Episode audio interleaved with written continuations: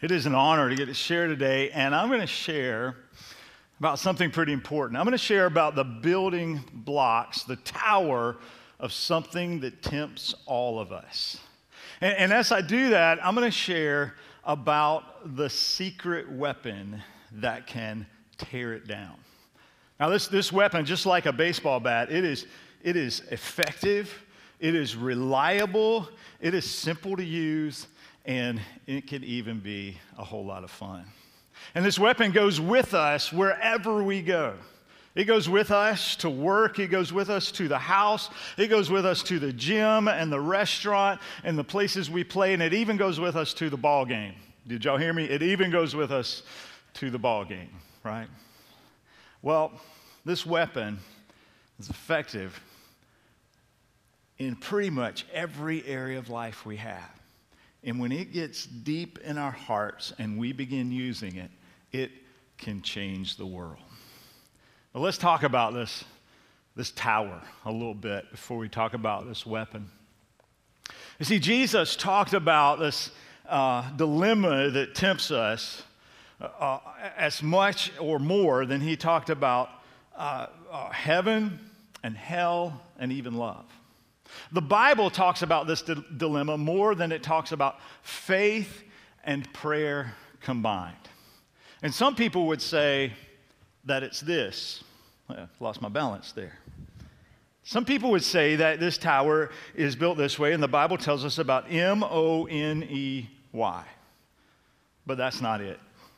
Well, it's sort of it, but it's not fully it. Because, see, that sort of makes God out just to be a big fundraiser in the sky, and that's not who God is. Some people try to clarify and they say, well, this dilemma is about our relationship with money and how we use it. And, and I would say that's not even it because that doesn't go deep enough. You see, this dilemma is about every person, every dream, and every dollar we've ever had. And it has to do with things like selfishness and ambition and fear and, and, and envy and security and happiness. And this dilemma, this temptation, this tower started very early in human history. It was there when Eve it, it wanted to eat the apple in the, in the garden and she wanted the, the knowledge of good and evil. It was there when Cain desired the approval of, of, of his gift from God, so he killed his brother. It was there with Noah's friends who wanted it so bad that, that the whole world became corrupt. It was there with Potiphar's wife that we've heard about in our recent series because she wanted Joseph. It was there when the Hebrews, when they wanted a visible God, so they built a golden calf. It was there with, with Moses and Samson and Saul and David and Solomon and Solomon. Had everything he ever wanted, said, everything is meaningless.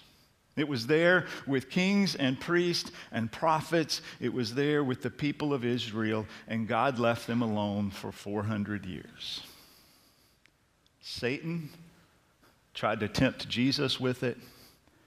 Jesus was betrayed by it, and Jesus warned us about it over and over and over again.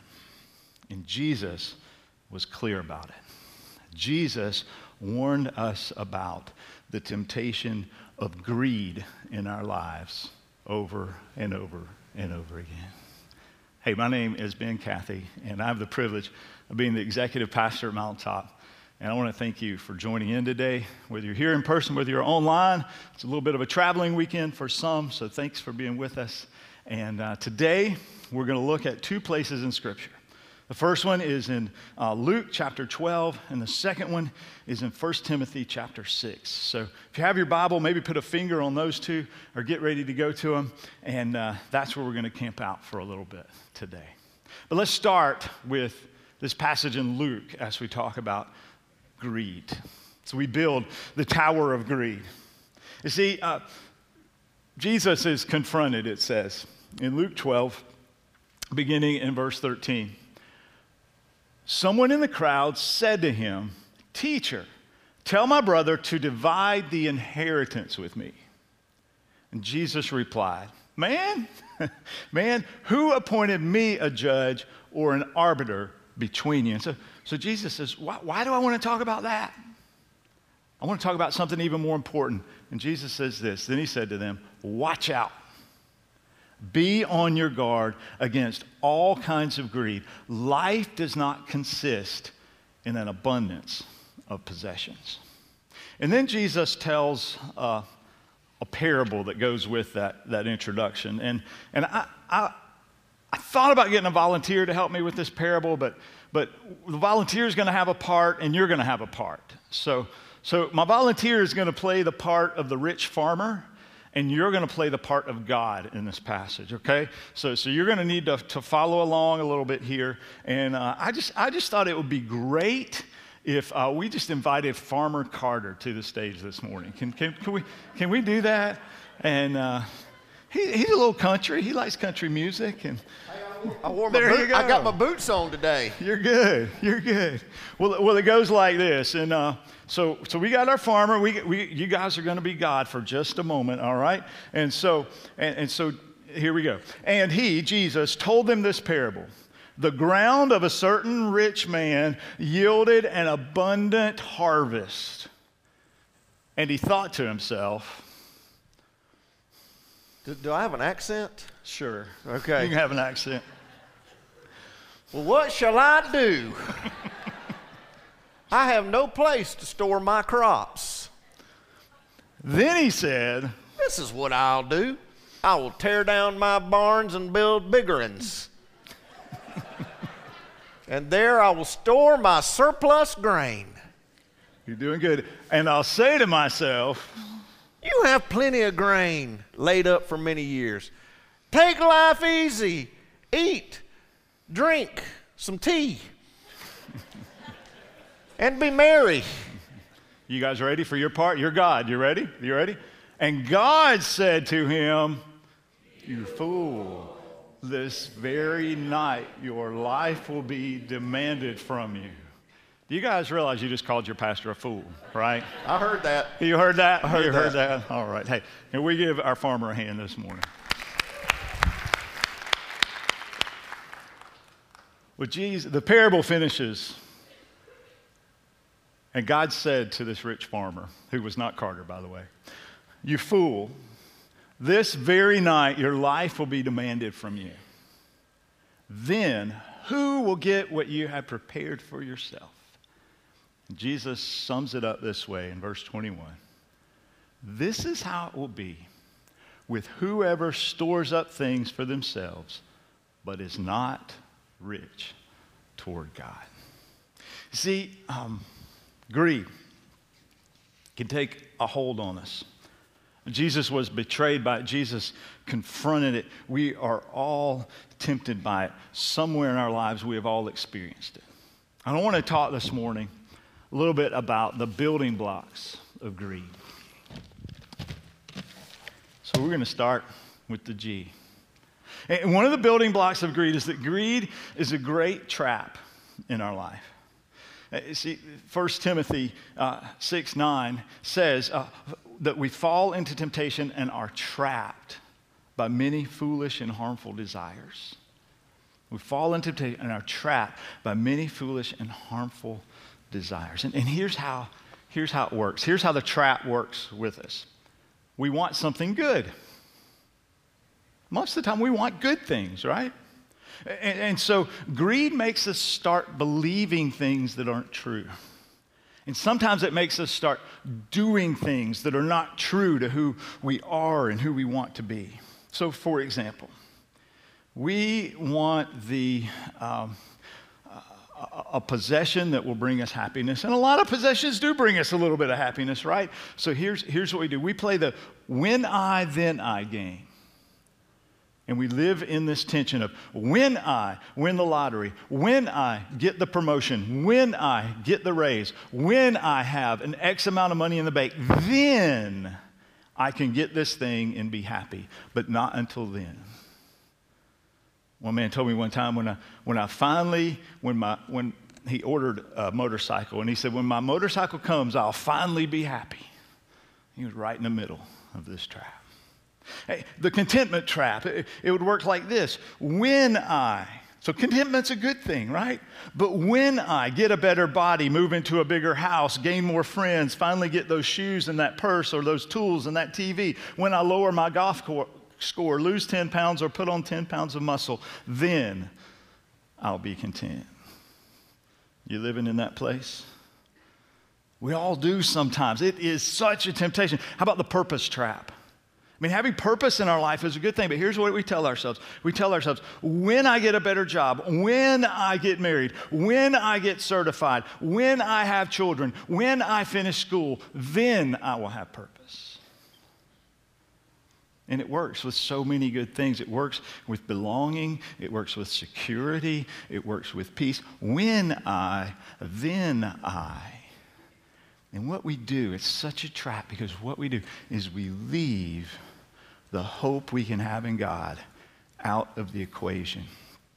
And we put all of the stress on ourselves and on our ability, and greed slips into our lives.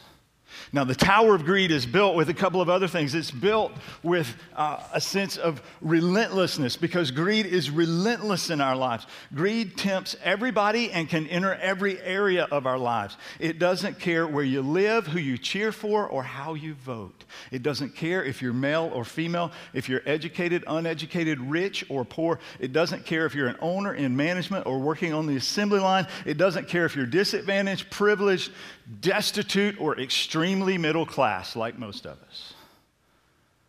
It enters our heart, our mind, it comes out in our words, in our hands, and even resides in our secret thoughts. If I could just, if I could just, then. And we can be greedy for almost anything. Sure. We can be greedy for money. I mean, that's right at the top of the list. We can be greedy for possessions. I mean, that's the classic argument, right? But we can also be greedy for, for uh, relationships. We can be greedy for a, a, perfect experience with our family. We can be greedy for the success of our children. We can be greedy for beautiful green grass with no weeds. We can be greedy with our emotions, with our bodies, with our knowledge. We can be greedy even about our church and our salvation and how we serve God. One of the reasons that Jesus told the story about the, the, the widow's mite, where the, the, he was watching uh, Pharisees give money in the temple and how they were coming in, and then the widow came in and gave just two little mites, and he praised the widow.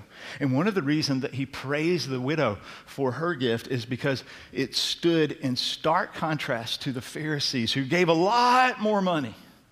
But they came in and they did not give that money out of a sense of honor or uh, love of God, they gave it out of a sense of greed. They came over in show and they said, Look at me.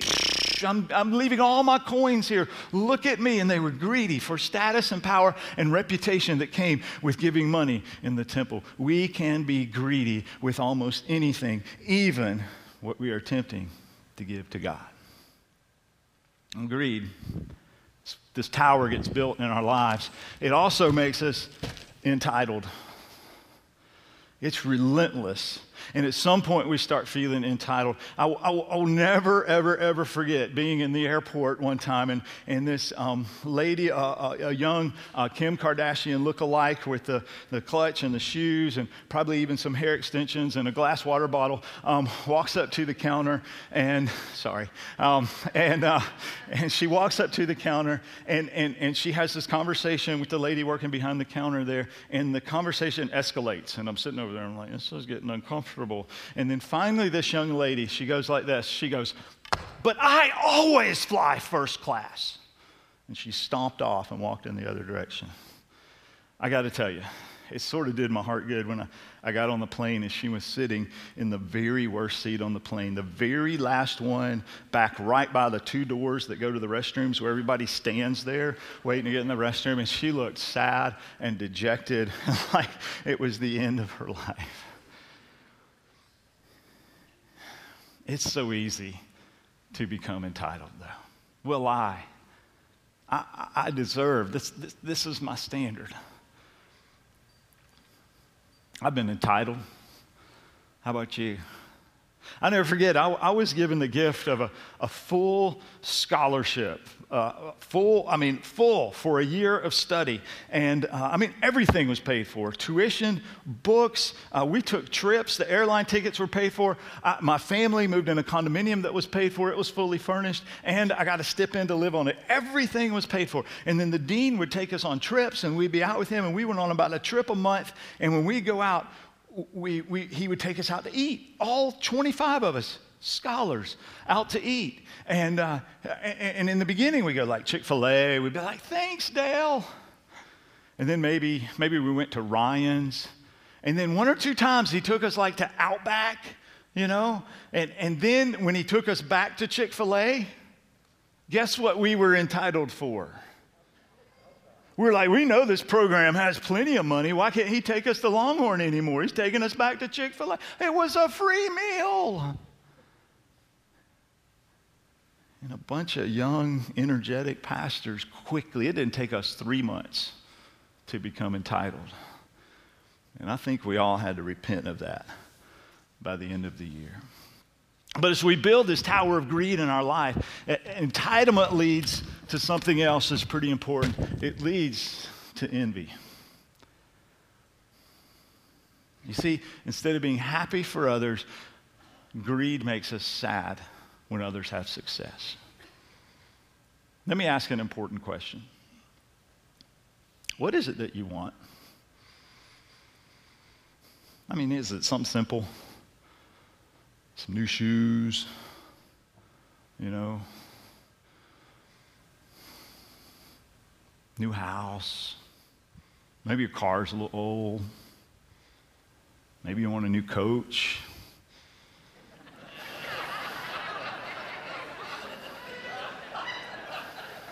Let me ask you this. I don't know why you guys are laughing. Oh. Let, let me ask you this. Can you be happy if someone else gets it? And greed does that to us. Proverbs in 28 and 15, it tells us that the greedy stir up conflict and bring ruin to their household.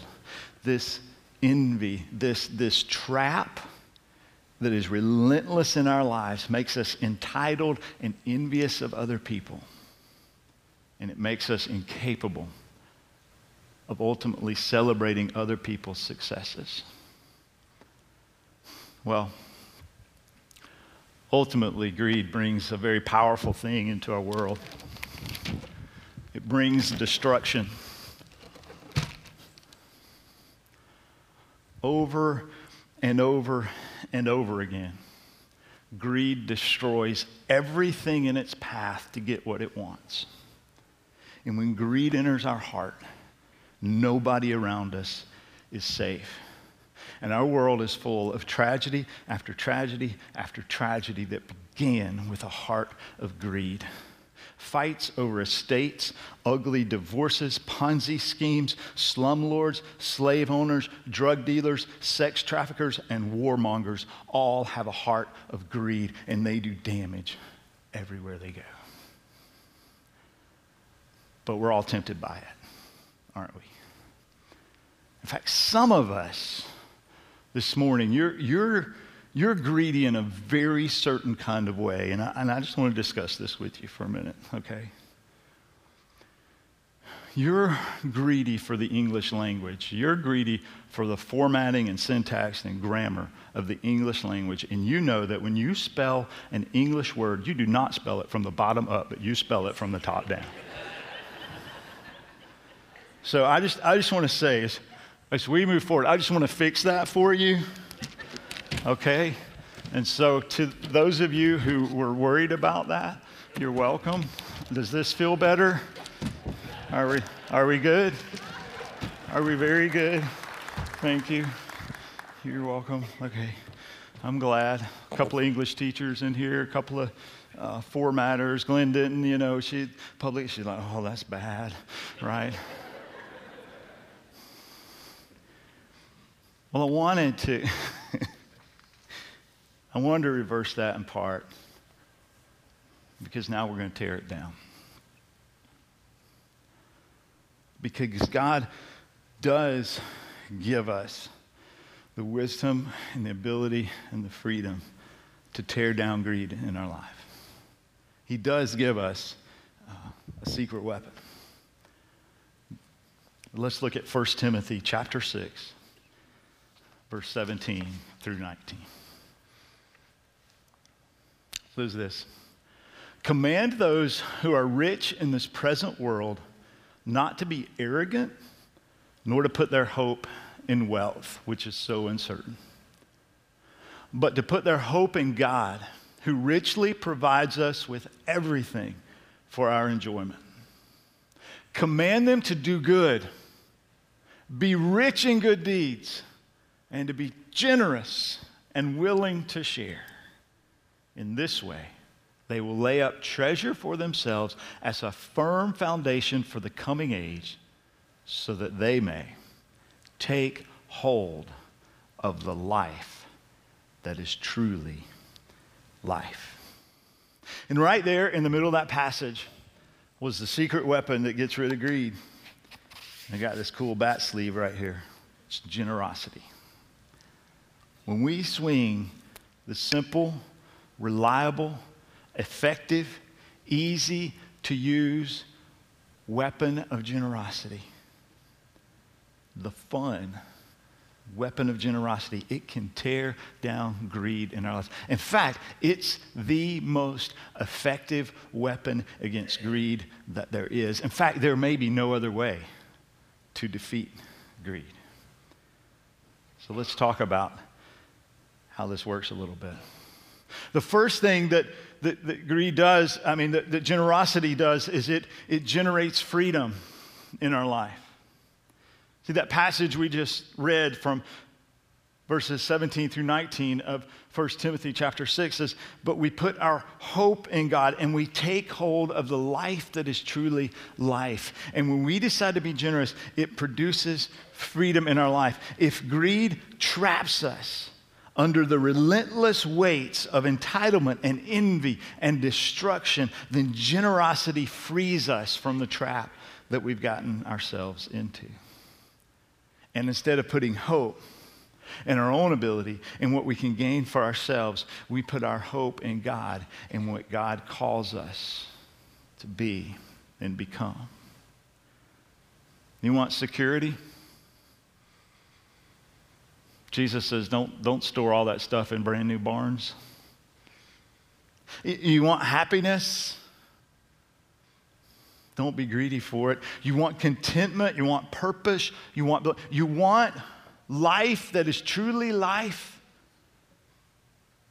Don't try to get it with greed. Generosity is the path. See, I'll never forget being in Haiti on a mission trip. I've been able to go to Haiti three times on a mission trip, and they're helping uh, build a school for children and to help with educational needs in Haiti, which are hard to come by.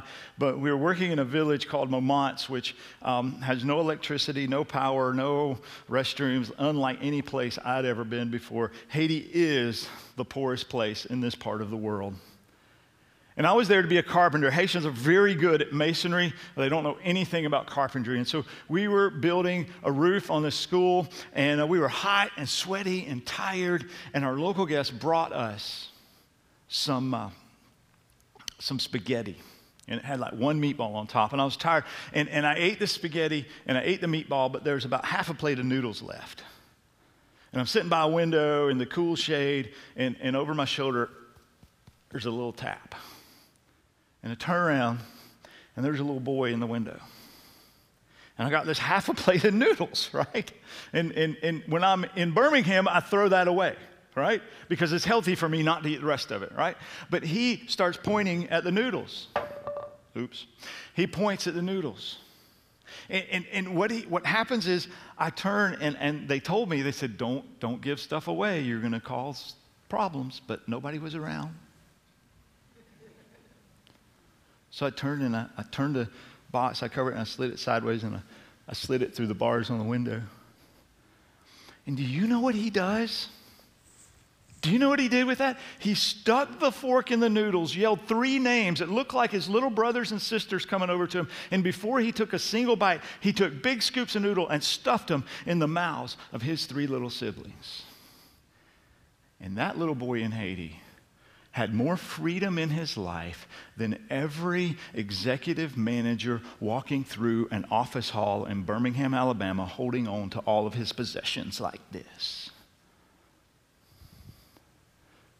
Generosity knocks down greed by bringing great freedom into our life. Generosity also does this in our life it resets our relationships. You see, if greed is relentless, if greed enters every part of our life, then generosity resets every part of our life. Uh, 1 Timothy tells us, chapter 6 tells us to be rich in good deeds to be generous and willing to share. Do you remember that? You see, if greed, if greed stirs up conflict, if greed ruins our household, then generosity resets everything for us.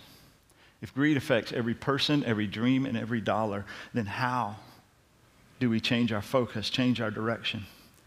You want to change an attitude? Go first be generous. Right? You, you, you, you want to solve an argument? Go first. Be generous.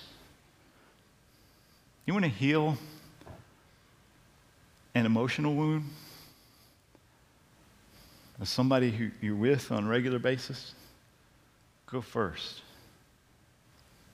And be generous with your attitude. with your ability to win an argument. And even when the places where you think somebody has wronged you. Last week, I had an opportunity to go to uh, a conference at uh, Monday and Tuesday at Stevens Creek Church in Augusta. Stevens Creek is celebrating their 35th year. They're five years older than Mountaintop. And from the very beginning, they've had some next steps. And I was impressed with their next steps. They're very good. Here's what you do next, and here's what you do next. But I was also impressed with number one. Do you know what number one was at Stevens Creek? It was this be nice. Their number one step to becoming part of the church and, and, and being for their community was to be nice. And I was reminded that in Romans we find that it is kindness that leads to repentance. And I'm reminded that our ethic at Mountaintop about being for our community, maybe that's just what it means. Be nice.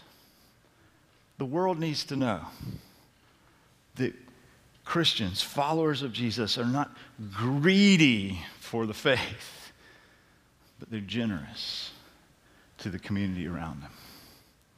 Well, generosity resets relationships and it gets rid of the relentlessness of greed.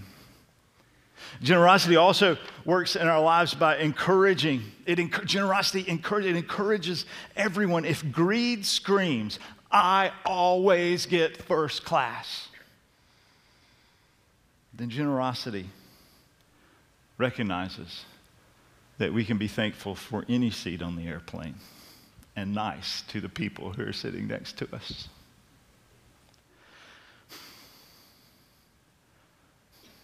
Do people encourage you with their generosity? I've been encouraged with generosity in my life. I, will tell you a story about um, four or five years ago. I was brand new at Hope Church, and uh, uh, somebody hit me up on Facebook Messenger, and they said, "Hey, Pastor," and they, they weren't from Hope Church. They were, I was their pastor from before Hope Church, and they said, "Hey, Pastor, give me your address." I sent him back the address, and uh, about two weeks later, I get a check in the mail, not for me, for the church. I get a check in the mail for, for $2,000 and a little note that says, God's blessed me, and um, I just want to bless you and your new position, and I hope your church is really successful. Man, that, that didn't even meet even a portion of a percent of our budget, you know? But it was so encouraging. And so I go to like finance meeting. I say, yeah, I got friends who send money to the church. no, not really. but it encouraged all of us, right?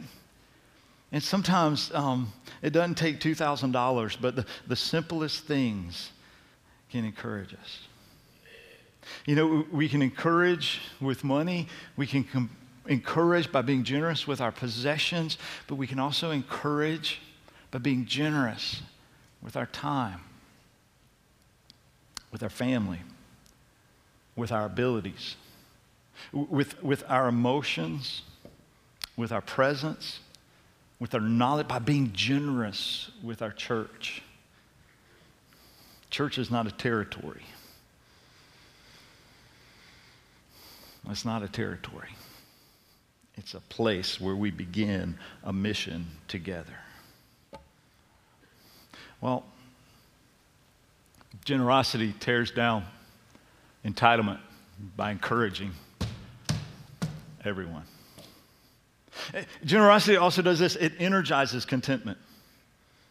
You see, when we help others, it energizes contentment. Um, if, if greed makes us envious, then generosity makes us thankful. I'll never forget, uh, well, I've told you four things I'll never forget, and I never will.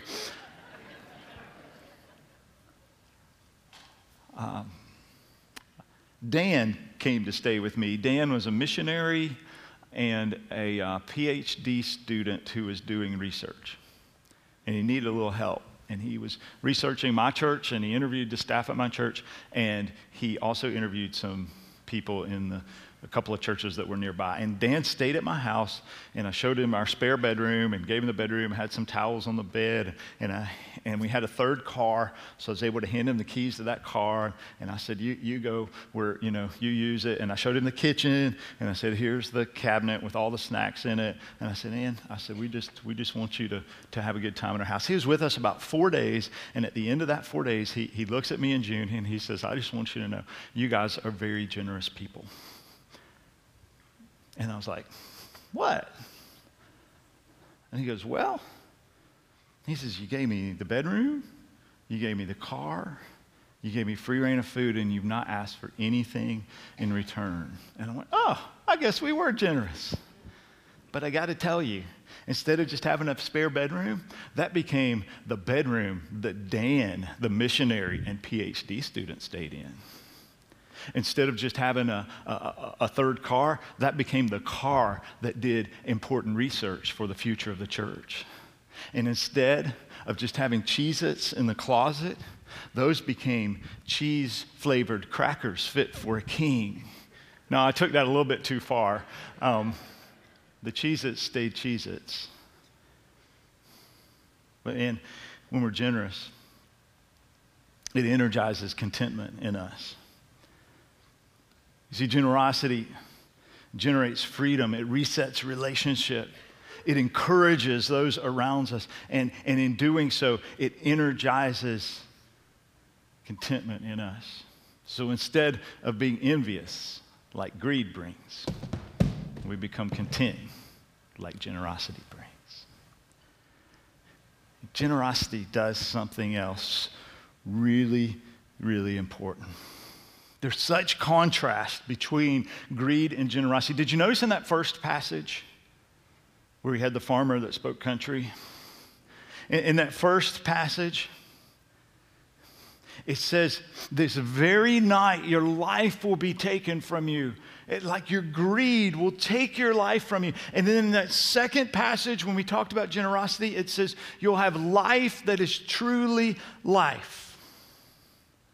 Here's the thing Jesus didn't defeat death. Generosity does defeat death. Jesus didn't defeat death because he was greedy. Jesus didn't defeat death because he was greedy for life. Jesus defeated death because he was generous with his life. And I believe that the scripture tells us that Jesus is calling us to join him, not in being greedy for life, but in bringing life to ourselves and to the world around us because we are generous people, because we choose. Not to allow the trap of greed, the relentlessness of greed. We choose not to allow entitlement, entitlement and enviousness, and we choose not to allow destruction to enter our life, but instead we make the choice to follow Jesus by being greedy. We follow his example. Scripture tells us that while we were yet sinners, while Jesus knew we would wrong him, he knew we would betray him, and he still died for us so that we could be free. Jesus chose generosity, and each of us is invited to follow him. And that's why at Mountaintop, we don't tell you what we're against. Because we want to position our heart where we're not greedy to gain territory, to gain market share, to get more members, to, to let everybody know that we're right and they're wrong. What we want to do is we want to be generous in our community and let everybody know that God is for them and that we are for them, that we are for each of them, that we are for the families who live next door, and that we are for this whole city. And that because God lives in us and He has been generous to us and He has given us new life, that now we can spread that life wherever we go. 1 Timothy chapter 6, verses 18 and 19. Command them to do good, it says. To be rich in good deeds and to be generous and willing to share. In this way, they will lay up treasure for themselves as a firm foundation for the coming age, so that they may take hold of the life that is truly life. Generosity. Generosity defeats the death that greed brings, and the death that the devil wants to bring in this world, and the death that greedy people bring into the world. Generosity brings life to our soul, and it can bring life to our neighbor. And those who have ears to hear, let's act. God is so good that He gives us the perfect secret weapon to overcome the temptation and the tower of greed in our lives. And somebody somewhere said, Amen.